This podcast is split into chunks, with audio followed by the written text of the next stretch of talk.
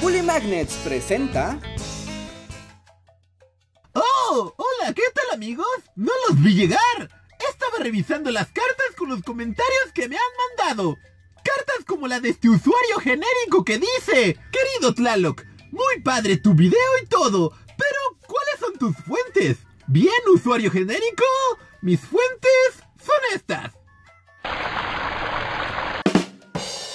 Y esta otra carta del pequeño Brian que dice, querido Tlaloc, me gustó tu video de la cuenca, en especial cuando hablas de Texcoco y los baños de Nezahualcóyotl, ya que es cerca de donde yo vivo. Me gusta pensar que Nezahualcóyotl pasaba un buen rato en su jacuzzi con vista a su reino. Debió ser todo muy bonito. Te mando un dibujo de cómo me lo imagino. Saludos. Postdata, por favor no te pases de lanza esta temporada de lluvias en mi pueblo. Gracias, Brian. Pues sí, verás. Los baños de Nezahualcóyotl en realidad nunca se llamaron así. Fue el pintor José María Velasco quien les dio este nombre. Cuando retrató parte de las ruinas del lugar que se encuentra en el municipio de Texcoco en 1878. Velasco tituló la obra como El baño de Nezahualcóyotl. El baño. Porque seguro venía aquí a usarlo como baño. Porque parece un baño. Sí, baño.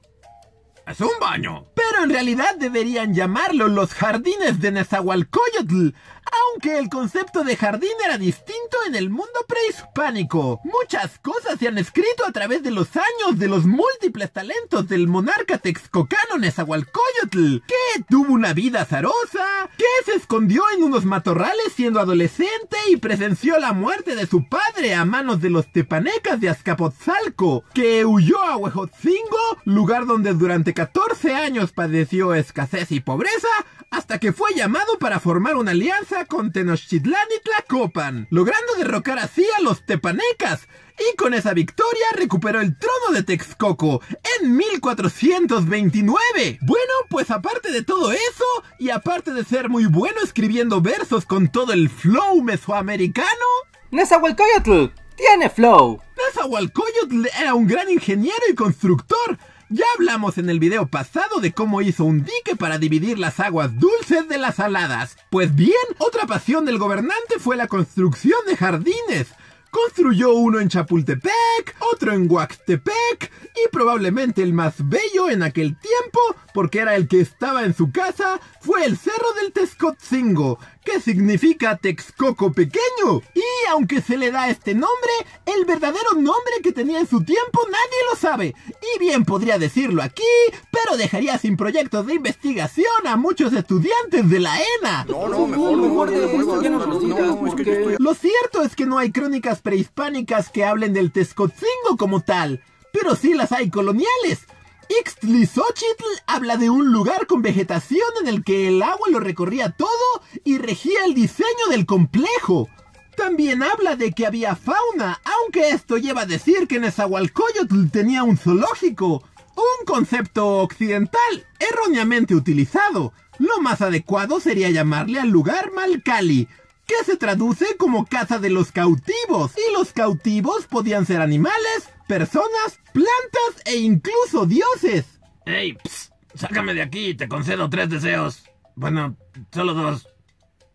¡Sácame! De igual manera, es mejor llamar Malcali al jardín y zoológico de Moctezuma, del que habla Cortés en sus primeras crónicas, y que ocupa el espacio que hoy ocupa Palacio Nacional.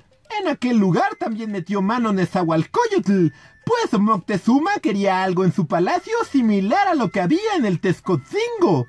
Y los propósitos del jardín eran muchos, medicinales, de contemplación de las estrellas y como aviario, de donde se sacaban las plumas para los penachos y demás ornamentos, de aves como la tlauquechotl, de quien conseguían hermosas plumas rojas. La manera en la que las mantenían cautivas era rompiendo sus alas. ¡Ash! Pero luego las ayudaban a sanar. Porque amo a mis hermanas las aves. No sé cómo sentirme al respecto. El lugar también olía muy hermoso, pues había flores aromáticas como la Yolosochitl o Taluma mexicana, que como muchas especies en el Tezcutzingo era traída de Veracruz o de Oaxaca, y que tristemente hoy está en peligro de extinción. De las pocas cosas que quedan hoy en día en el lugar es un fragmento de una rana al lado de la llamada Poza del Rey. Originalmente esta era una de las tres ranas que rodeaban la poza y que simbolizaban la triple alianza entre Tenochtitlan, Texcoco y Tlacopan. En la punta del cerro, o Tepetl, existió un templo dedicado a mí, que como el resto del lugar estaba revestido de estuco.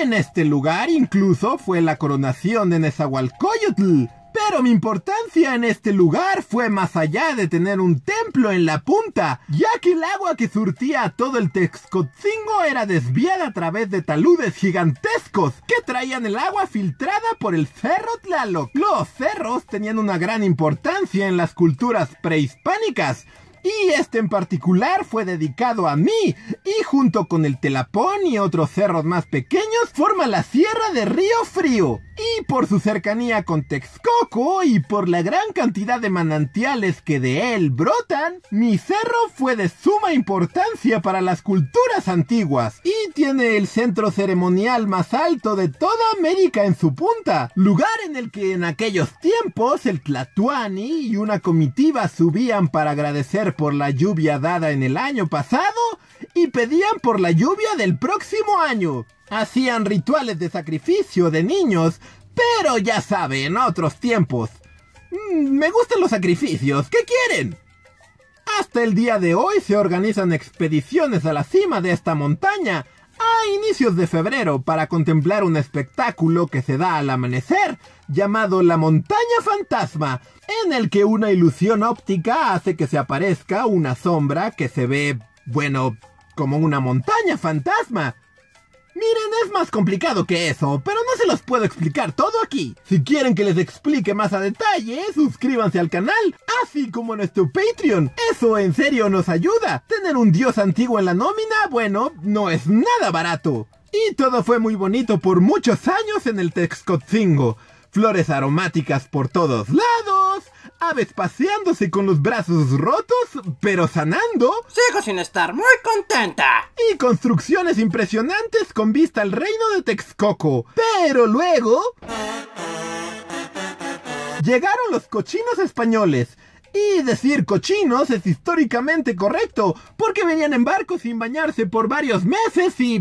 bueno, ya saben cómo es esto. Según Fray Agustín Dávila Padilla, fue Fray Domingo de la Anunciación quien mandó a destruir los ídolos de Tepoztlán y Texcotzingo.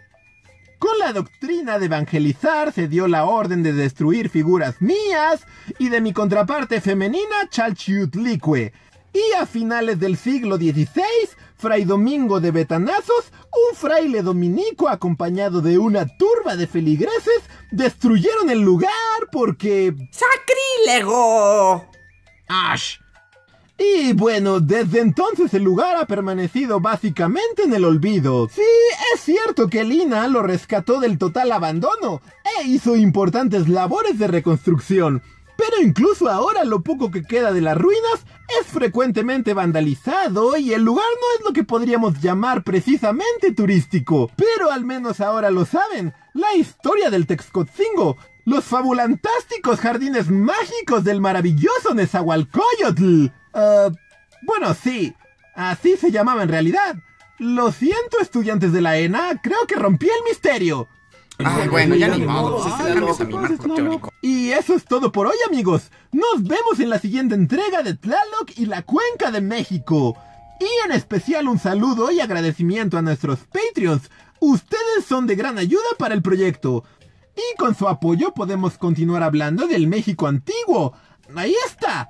Suscríbanse al canal, apóyenos en Patreon y nos vemos la próxima, amigos. Ahora sí, denle banda de los Tlaloques.